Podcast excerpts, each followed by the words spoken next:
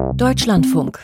Informationen am Abend. Heute ist Freitagabend. Ich bin Thielko Gries. Ganz herzlich willkommen. In Lützerath halten sich immer weniger Aktivisten auf. Zwei von ihnen allerdings befinden sich ziemlich stabil in einem unterirdischen Tunnel.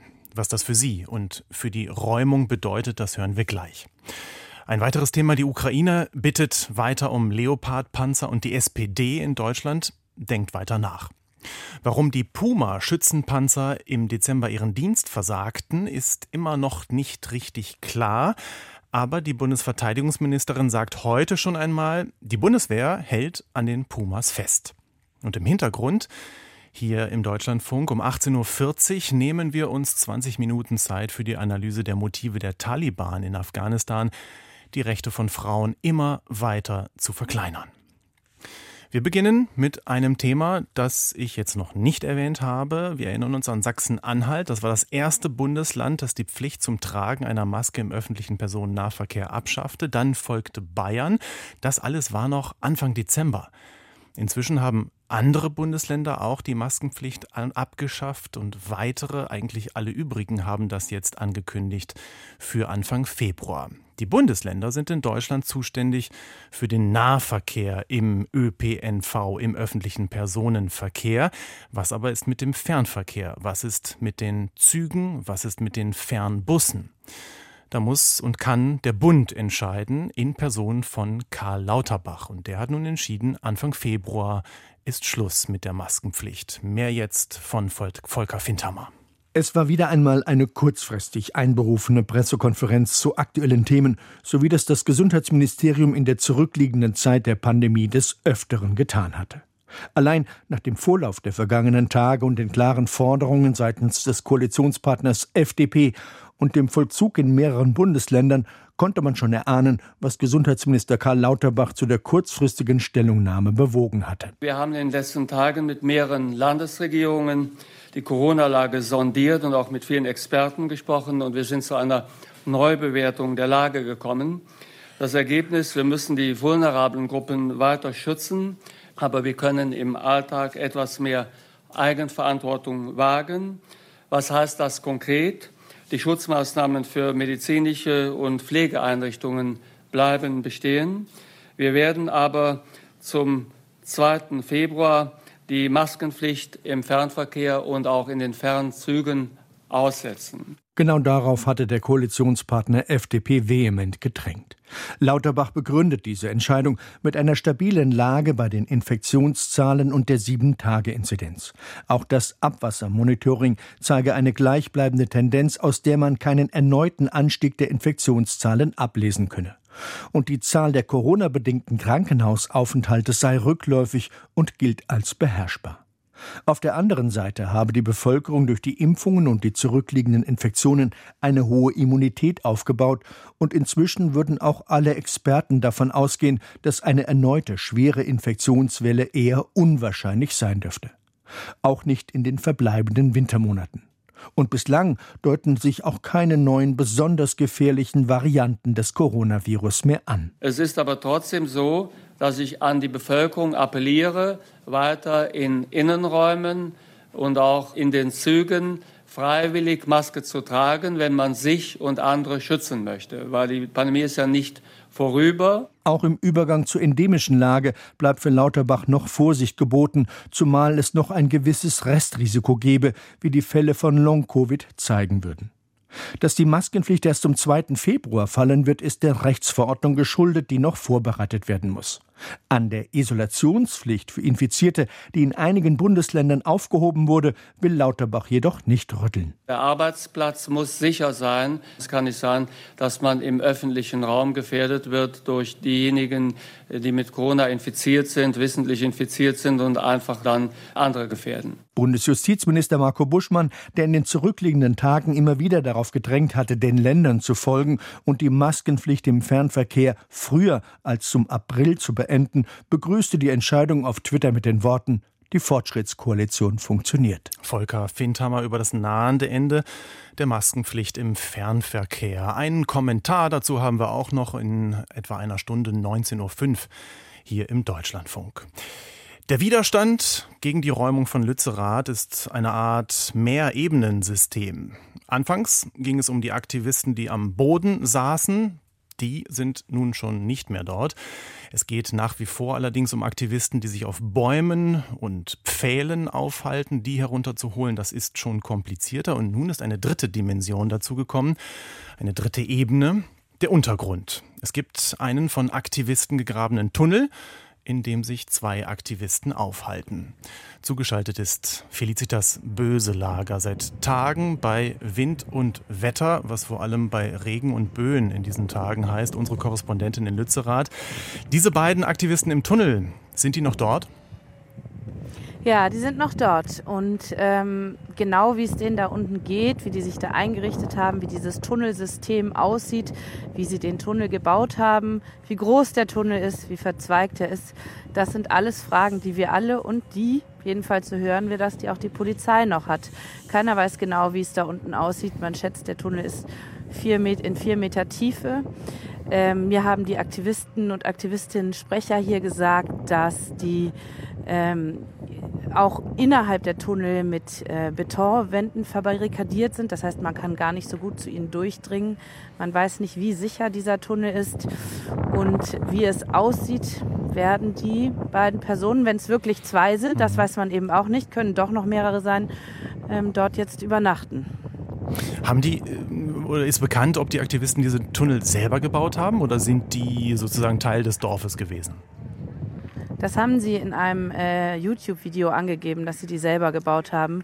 Ähm, gesichert kann ich das nicht sagen, aber sie haben gesagt, dass das eine alte Form äh, des Widerstandes ist, den sie jetzt auch übernehmen wollen und dass sie sich deswegen diese Tunnel gebaut haben.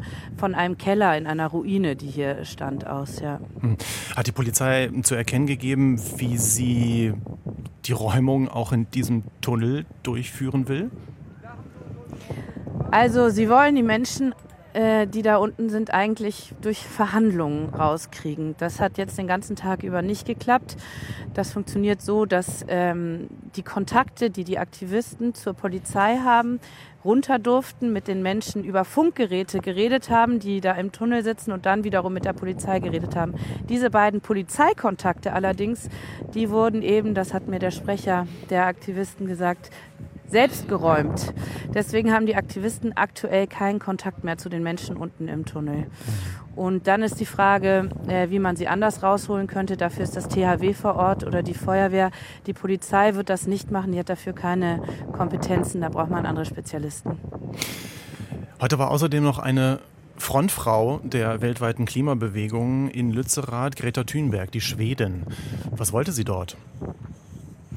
Greta Thunberg wollte sich mit den Menschen, die hier noch ausharren, solidarisieren. Sie ist einmal durch den Ort gegangen, beziehungsweise durch das, was von dem Ort noch übrig ist. Und ähm, hat ein paar Pressestatements abgegeben, hat gesagt, dass die Braunkohle, die unter Lützerath ist, nicht abgebaggert werden soll. Und ähm, hat dazu aufgerufen, dass morgen ähm, die Menschen, die sich äh, gegen den Braunkohleabbau einsetzen wollen, in, die benachbarte, in das benachbarte Dorf Erkelenz zu einer Großdemonstration kommen. Und dann haben die Aktivistinnen und Aktivisten, die hier noch in den Bäumen ausharren, äh, diesen Ruf skandiert, den sie immer rufen, wenn jemand von der Polizei raus eskortiert wird. Dann rufen sie immer You are not alone, you are not alone, also du bist nicht allein. Das haben sie dann auch für Greta Thunberg skandiert und die hat zurückgerufen, ihr seid nicht allein, ihr seid nicht allein. Auf Deutsch? Nee, auf Englisch. Erwischt. Dankeschön. Felicitas Böselager in Lützerath. 18.19 Uhr. Sie hören den Deutschlandfunk mit den Informationen am Abend. Tunnel, Gräben, haben wir gerade gehört, können das Leben erhalten. Und das gilt jetzt für die Front in der Ukraine. Die Front bei Bachmut und Soledar, die wird als furchtbar beschrieben. Russland behauptete heute einmal mehr, Soledar eingenommen zu haben. Aus Kiew kam dazu einmal mehr entschiedener Widerspruch. Und wir sind ganz ehrlich, wir wissen zurzeit ganz schlicht nicht, was stimmt. Was wir aber wissen, ist, dass Russlands Artillerie andauernd auf ukrainische Stellungen feuert. hören wir einen ukrainischen Soldaten, der verletzt wurde und deshalb bislang überlebte, weil er dann von der Front abgezogen wurde. Er beschreibt im Gespräch mit unserer Korrespondentin Rebecca Barth, wie um ihn herum viele, viele andere Soldaten starben. Sie haben gerade einen Vorteil bei der Artillerie und verschießen unglaublich viel Munition.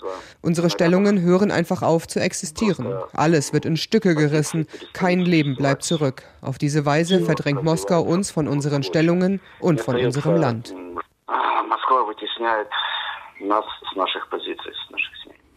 Das ist der Krieg. Und jetzt kommen wir zu einer aus ihm folgenden Diskussion, die in Deutschland geführt wird. Zwei Thesen stehen einander gegenüber. Mehr Waffen führten zu einem längeren Krieg und zu einer Eskalation. Das ist die eine These. Dann wird allerdings meist ungenau beschrieben, was mit Eskalation eigentlich genau gemeint sein könnte. Und dazu gibt es eine Gegenthese. Und die lautet, bessere Waffen für die Ukraine verkürzten diesen Krieg und ermöglichten der, Frieden, der Ukraine am ehesten die Aussicht auf einen Waffenstillstand vielleicht sogar Frieden.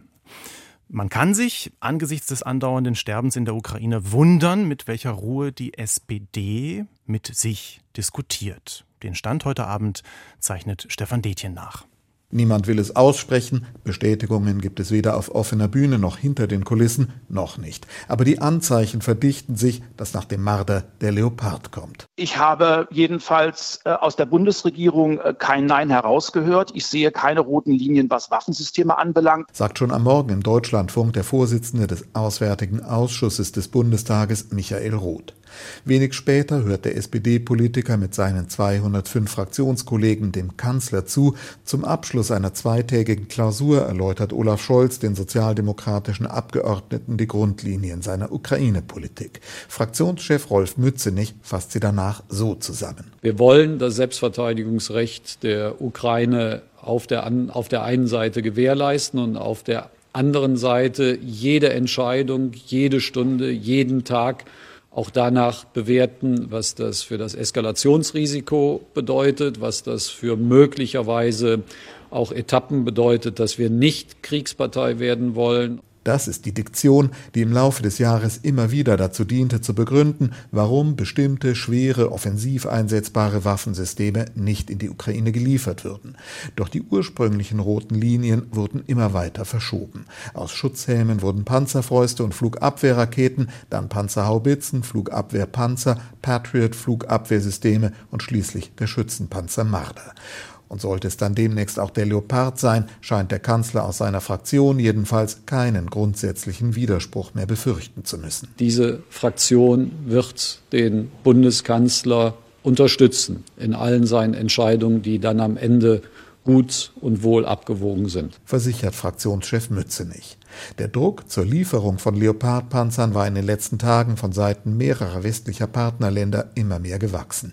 Finnland und Polen hatten ihre Bereitschaft signalisiert, die begehrten Panzer aus deutscher Produktion zu liefern, müssten dazu aber zunächst die förmliche Zustimmung der Bundesregierung einholen. Es gibt gar keine Anfrage. Es gibt keine Frage, auf die wir Nein sagen müssten erklärt am Mittag die stellvertretende Regierungssprecherin Christiane Hoffmann. Zugleich macht sie deutlich, dass die Telefondrähte zwischen dem Kanzleramt und den Partnerländern in diesen Tagen glühen es gibt auch nicht sozusagen ein so formales Regelwerk, äh, wenn der das sagt, dann muss das, sondern das, äh, das läuft anders ab von der Temperatur her. Ähm, und das ist wirklich eine gemeinsame Suche nach dem, was das Richtige und Angemessene ist. Olaf Scholz will auch in diesem Fall deutlich machen, dass er alle Schritte nur im Einklang mit den Verbündeten geht. Der Eindruck soll vermieden werden, dass Deutschland nun entgegen aller früheren Versicherungen einsam voranpresche oder gar auf Druck der Alliierten handle. Es ist davon die Rede, dass ein europäisches Unterstützungspaket für die Ukraine geschnürt werden soll. Dabei dürfte es dann auch nicht allein um die Leoparden gehen.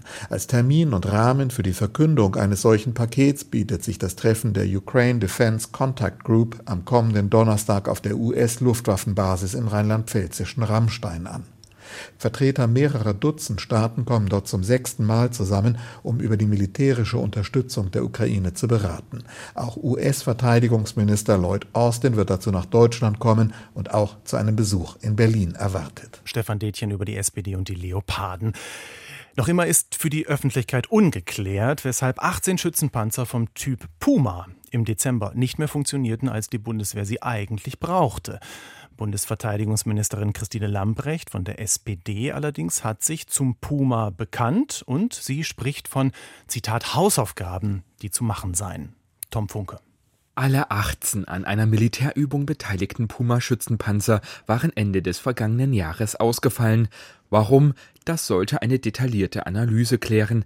Jetzt das Ergebnis. Die sozialdemokratische Bundesverteidigungsministerin Christine Lamprecht hält weiter am Schützenpanzer Puma fest. Ganz klar, die Truppe möchte weiter am Puma festhalten. Und damit wir das machen können, müssen wir gerade auch in Bezug auf äh, die Parlamentarier, die natürlich auch die entsprechenden Mittel dafür freigeben müssen, haben wir äh, in Bezug auf Vertrauensbildung einiges zu tun. Lamprecht sprach von gemeinsamen Hausaufgaben, die Industrie und Bundeswehr jetzt zu erfüllen hätten. Rheinmetall-Chef Armin Papperger sagt, der Puma sei das beste Schützenpanzerfahrzeug der Welt. Dennoch. Es ist anders als frühere Systeme. Es ist anders als ein Marder, der vor 50 Jahren gebaut worden ist. Und deswegen bedarf es, und das hat die Ministerin ja auch gesagt, einer anderen logistischen Kette. Aber es ist das beste System und wir als Industrie werden alles tun, um dieses System schrittweise weiter zu verbessern. Die Verbesserung werde die nächsten Jahre dauern, Besonders im Bereich der Digitalisierung könne man immer etwas besser werden. Auch der Chef von Kraus Maffei Wegmann, Ralf Ketzel, sagt, sein Unternehmen bekenne sich voll und ganz zu den Schützenpanzer und werde dafür sorgen, dass der Puma, Zitat, eine echte Erfolgsstory für die Bundeswehr werde. Der beim Treffen ebenfalls anwesende Generalinspekteur der Bundeswehr, Eberhard Sohn, sagt in Bezug auf die Hausaufgaben, die die Bundeswehr jetzt erfüllen müsse, dass wir viel stärker auch in der Planung von solchen Maßnahmen, von Übungen, aber auch von Operationen Industriesupport auch in der Zukunft mitdenken müssen, mitplanen müssen und damit natürlich eine ganz andere Art von logistischem Konzept brauchen. Das ist, wird jetzt aufgesetzt, dass das logistische Konzept insgesamt überarbeitet wird, dass das Personal in dieser Richtung besser ausgebildet wird, haben wir querschnittlich festgestellt, ist notwendig und dass die Zusammenarbeit noch enger verzahnt wird. Aber auch er sagt, wie schon Bundesverteidigungsministerin Lamprecht, der Puma ist essentiell für die Fähigkeitsentwicklung des Heeres und vor allem für die Zukunftsfähigkeit des Heeres. Nach dem Treffen weiterhin unklar bleibt, was genau und in den Details bei der Schießübung schiefgelaufen ist. Heute ist nur zu hören, um den Puma zukunftsfit zu machen, seien auch bestimmte Konstruktionsänderungen nötig. In der Zwischenzeit greift die Bundeswehr für ihre Zusagen im Rahmen der schnellen NATO-Eingreiftruppe auf den rund 50 Jahre alten Marder-Schützenpanzer zurück. Tom Funke über den Puma. Alexei Nawalny war der letzte in Russland halbwegs bekannte Oppositionelle. Er sitzt seit ungefähr zwei Jahren im Gefängnis. Immer wieder in Einzelhaft. Die Haftbedingungen sind sehr hart. Nun soll es ihm gesundheitlich sehr schlecht gehen. Fieber, Schüttelfrost, Grippe, dazu schlechte medizinische Versorgung, so sein Anwalt. Es gab in Russland nun einen offenen Brief, der Nawalny helfen soll. Stefan Lag berichtet. Ob der Appell von über 600 russischen Ärzten an Russlands Präsident Putin half, dem erkrankten inhaftierten Kreml-Kritiker Nawalny medizinische Hilfe zukommen zu lassen, das bezweifelt der Moskauer Chirurg Vanjukow. Der Arzt, der sich zurzeit im lettischen Riga aufhält, gehört zu den Initiatoren. Den offenen Brief auf den Weg zu bringen sei das Mindeste, was man hätte tun können, auch wenn es eigentlich aussichtslos sei. Im YouTube-Kanal Populäre Politik, der von Nawalny-Anhängern betrieben wird, meinte Vanjukow, selbst wenn es eine Million Menschen sind, wird es keine offizielle Reaktion geben, denn leider scheint es mir, dass diesen Menschen es ziemlich egal ist, was man über sie denkt und was die Bürger dieses Landes im Allgemeinen denken. Immerhin hat sich der Zustand von Nawalny, der unter Fieber, Schüttelfrost und Husten gelitten haben soll, nicht weiter verschlechtert, wie sein Anwalt Kopzew mitteilte. Auch habe er mittlerweile Medizin bekommen und könne zweimal täglich heißes Wasser trinken. Seit Sommer vergangenen Jahres verbüßt Nawalny eine neunjährige Lagerhaft in der Strafkolonie Melchowo, circa 260 Kilometer nordöstlich von Moskau. Dass mit Beginn des Jahres nun wieder Isolationshaft verhängt wurde, ist für seine Sprecherin Jarmisch eindeutig der Versuch, ihn zu zermürben. Das sei letztlich Folter, so Jarmisch im YouTube-Kanal des unabhängigen Senders Dorscht, der in Russland gesperrt worden ist.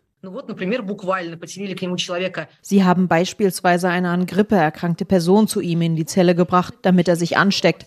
Und jetzt weigern sie sich, ihn zu behandeln.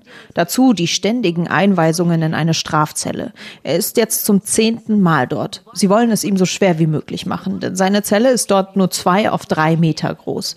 Es ist ein winziger Käfig für einen Mann seiner Größe. Es ist buchstäblich ein Käfig, in dem man sich nicht bewegen kann. Man kann nicht gehen, nur stehen oder sitzen, weil man sich noch nicht einmal hinlegen kann. Oftmals reichen geringfügige Anlässe aus, um in Isolationshaft zu geraten, beispielsweise Verstöße gegen den vorgeschriebenen Tagesablauf wie zu frühes Aufstehen. Trotz allem lässt Nawalny sarkastische Kommentare zu seiner eigenen Situation über seinen Anwalt Kopzew verbreiten. Nach Silvester ließ er etwa mitteilen, erstmals seit seiner Kindheit habe er Neujahr verschlafen, weil die Bestimmungen in der Isolationszelle Bettruhe ab 21 Uhr vorsehen. Andere Menschen würden viel Geld für ein ungewöhnliches Silvesterfest bezahlen, er bekäme es umsonst. Nawalny sitzt wegen angeblichen Betrugs unter besonders harten Haftbedingungen im Straflager. 2020 war im sibirischen Tomsk ein Giftanschlag auf ihn verübt worden, den er nur knapp überlebte. Als er von der Behandlung in der Berliner Charité nach Russland zurückkehrte, wurde er umgehend festgenommen und in umstrittenen Verfahren zu insgesamt neun Jahren Haft verurteilt. Die Haftstrafe gegen ihn wurde international als politisch motiviert kritisiert. Stefan Lage über den Gesundheitszustand von Alexei Nawalny.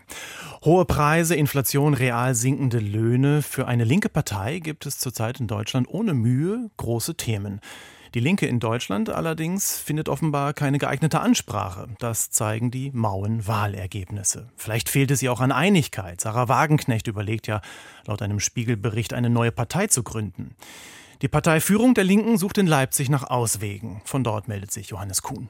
Die Linksfraktion gibt sich zu Beginn des neuen Jahres routiniert optimistisch. Ich kann sagen, das war eine sehr erfolgreiche Klausur. Wir hatten gute Debatten und wir sind ein ganzes Stück weitergekommen, sagt die Co-Fraktionsvorsitzende Amira Mohamed Ali. Tatsächlich hat die chronisch zerstrittene Linksfraktion schon stürmischere Klausurtreffen erlebt. Das liegt auch am Themenschwerpunkt der beiden Tage in Leipzig, die Wirtschaftspolitik. Dort gibt es nur wenig parteiinternen Dissens. Einführung einer Vermögenssteuer, Entlastungen für niedrige und mittlere Einkommen, das sind die bekannten linken Forderungen. Mit den Klimaprotesten von Lützerath solidarisiert sich die Fraktion. Zugleich müsse die Bundesregierung Maßnahmen treffen, um zu verhindern, dass Unternehmen wegen der hohen Energiepreise abwandern, so Co-Fraktionschef Dietmar Bartsch. Die Vereinigten Staaten haben einen mehrere hundert Milliarden Fonds geschaffen und Deutschland ist dort, was eine wirklich konzertierte Investitionspolitik betrifft, leider nicht wirklich am Start. Und da ist, wenn es um die Energiepreise geht, für uns enorm wichtig, dass der Energiemarkt reformiert wird. Weniger Konsens herrscht, wenn die Wirtschaftspolitik das heikle Thema Außenpolitik tangiert. Der Wirtschaftspolitiker Klaus Ernst zum Beispiel beharrt darauf, die Sanktionen gegen Russland aufzuheben. Russisches Gas werde benötigt, um die drohende Deindustrialisierung zu verhindern. Wir haben zwar klare Parteibeschlüsse, in denen es heißt, keine Sanktionen, die sie letztlich gegen die eigene Bevölkerung richten. Und nach Meinung von vielen in unserer Fraktion richten sich diese Beschlüsse gegen die eigene Bevölkerung. Denn die Sanktionen haben dazu geführt, dass Russland letztendlich die Gaslieferung gedrosselt hat. Das hat zu steigenden Gaspreisen geführt. Fraktionschef Dietmar Bartsch widerspricht. Dass es kein Gas mehr aus Russland gibt, ist nicht eine Entscheidung der Bundesregierung gewesen, sondern es ist eine Entscheidung Putins und Russland gewesen. Deswegen fließt kein Gas mehr. Zu sagen, alle Sanktionen weg, wir haben kein Problem, ist falsch. Denn so ist das nicht und äh, die Position ist legitim. Die wird auch bei uns äh, in der Fraktion diskutiert, aber ist nicht die Meinung, die wir als Fraktion und auch als Partei Die Linke haben. Womit wieder die Grundsatzkonflikte durchschimmern. Die haben sich bekanntlich derart zugespitzt, dass das Lager rund um die Parteiprominente Sarah Wagenknecht offen über eine Abspaltung nachdenkt. Wagenknecht selbst nahm zeitweise per Zuschaltung an der Klausur teil weshalb Bartsch auf Fragen zum Thema durchaus genervt antwortet. Es ist doch alles gesagt. Alles gesagt? Noch nicht von Klaus Ernst, der dem Wagenknechtlager durchaus verbunden ist. Es ist natürlich eine Diskussion, da brauchen wir nicht drüber äh, äh reden. Es ist so, äh, dass sich äh, auch äh, in der Öffentlichkeit äh, ein Druck entwickelt, möglicherweise ein neues Projekt zu starten, in dem man sich wieder tatsächlich inhaltlich mehr um die Interessen der Mehrheit der Bürger kümmert, als um, ich sage mal, Minderheitenpositionen. Wie das Magazin Der Spiegel berichtet, will das Wagenknecht-Umfeld eine mögliche Parteineugründung gegen Ende des Frühjahrs bei einer Konferenz debattieren. Das ungeliebte Thema bleibt der Linkspartei also weiter erhalten. Johannes Kuhn über die Kurssuche bei der Linken. Das polnische Parlament, der Sejm, hat mit Mehrheit die Justizreform etwas verändert, die die Unabhängigkeit der Justiz in Polen massiv beschränkte. Der Sejm allerdings ist nur die eine Kammer, es fehlt noch das Votum im Senat.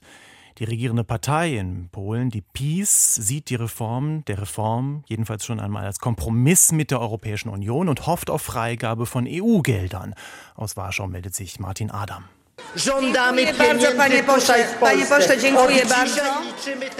wird laut im polnischen Sejm. Denn hinter Gesetzentwurf 2870, der hier debattiert wird, verbirgt sich die vielleicht größte Niederlage der Regierungspartei PiS im Dauerstreit mit der EU-Kommission. Das Gesetz über das oberste Gericht. Nur Gerichte tauchen in der Debatte nur am Rande auf. Es geht vor allem um Geld, europäisches Geld. Boris Budka, Chef der größten Oppositionsfraktion KO. Das Geld aus der EU ist inzwischen für polnische Unternehmer, polnische Familien, die regionalen Verwaltungen wie Sauerstoff für den Kreislauf unentbehrlich, um die polnische Wirtschaft zu retten. Die PiS-Regierung ist unfähig, das Geld zu bekommen, also muss die proeuropäische, die pro-bürgerliche Opposition tun, was die Regierung längst hätte schaffen müssen.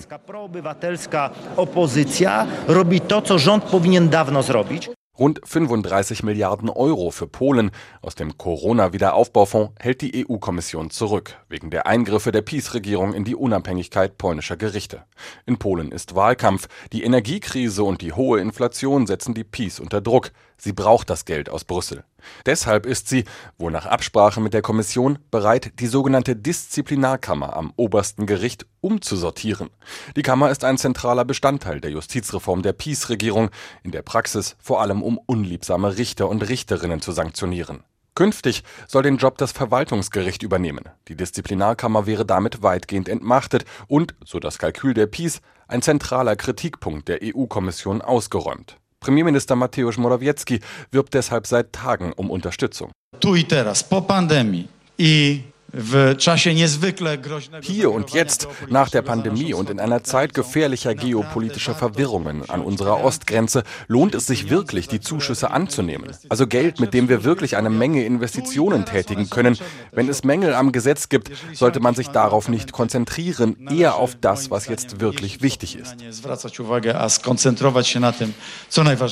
Und Mängel gibt es. Experten kritisieren, das Gesetz sei gar nicht verfassungskonform. Die Opposition kritisiert, viele andere gravierende Eingriffe in die Rechtsstaatlichkeit würden damit noch gar nicht angetastet. Der größte Gegner der PiS ist aber ihr eigener Koalitionspartner Solidarna Polska. Deren Vorsitzender Zbigniew Ziobro ist dank der Justizreform zugleich Generalstaatsanwalt und Justizminister. Für Ziobro ist die EU nicht mehr als der verlängerte Arm Deutschlands. Ein Kompromiss für ihn undenkbar. Komisja Europejska działa metodami zorganizowanej grupy przestępczej. Die Europäische Kommission setzt auf Methoden des organisierten Verbrechens. Wenn wir nachgeben, führt das nur zu weiteren Forderungen. Es geht hier nur darum, Polen um seine Souveränität als gleichberechtigter Staat in der EU zu bringen. Es geht um einen Machtwechsel in Polen, damit das Drehbuch der kommenden Wahlen in Berlin geschrieben wird und nicht in den Herzen der Polen. Zostały rozpisane według scenariusza napisanego w Berlinie, a nie w sercach Polaków.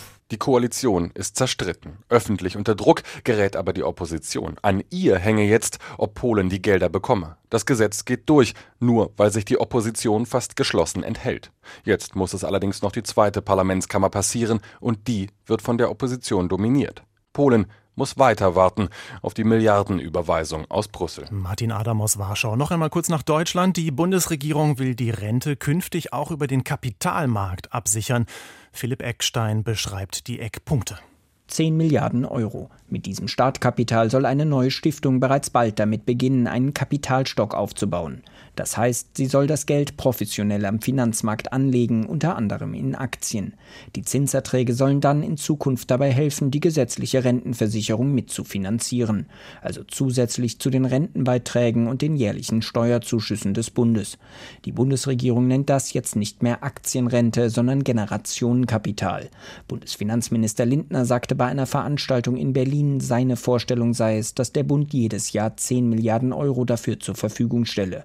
Zudem sollte gesetzlich festgeschrieben werden, dass frühestens in 15 Jahren auf die Zinserträge zugegriffen werden darf, so der FDP-Politiker. Auch Bundesarbeitsminister Heil hat sich für den Aufbau eines solchen Kapitalstocks ausgesprochen. Es sei wichtig, in der Rentenpolitik nicht kurzfristig zu denken, sondern Zukunftsvorsorge zu treffen, sagte der SPD-Politiker dem ARD Hauptstadtstudio. Über die Details wird derzeit noch beraten. Das Bundesfinanz- und das Bundesarbeitsministerium wollen demnächst konkrete Gesetzesvorschläge zur Stabilisierung der Rente vorlegen. Das war der Bericht von Philipp Eckstein und das waren die Informationen am Freitagabend mit Thielko Gries. Schönen Dank fürs Zuhören. Bis bald und tschüss.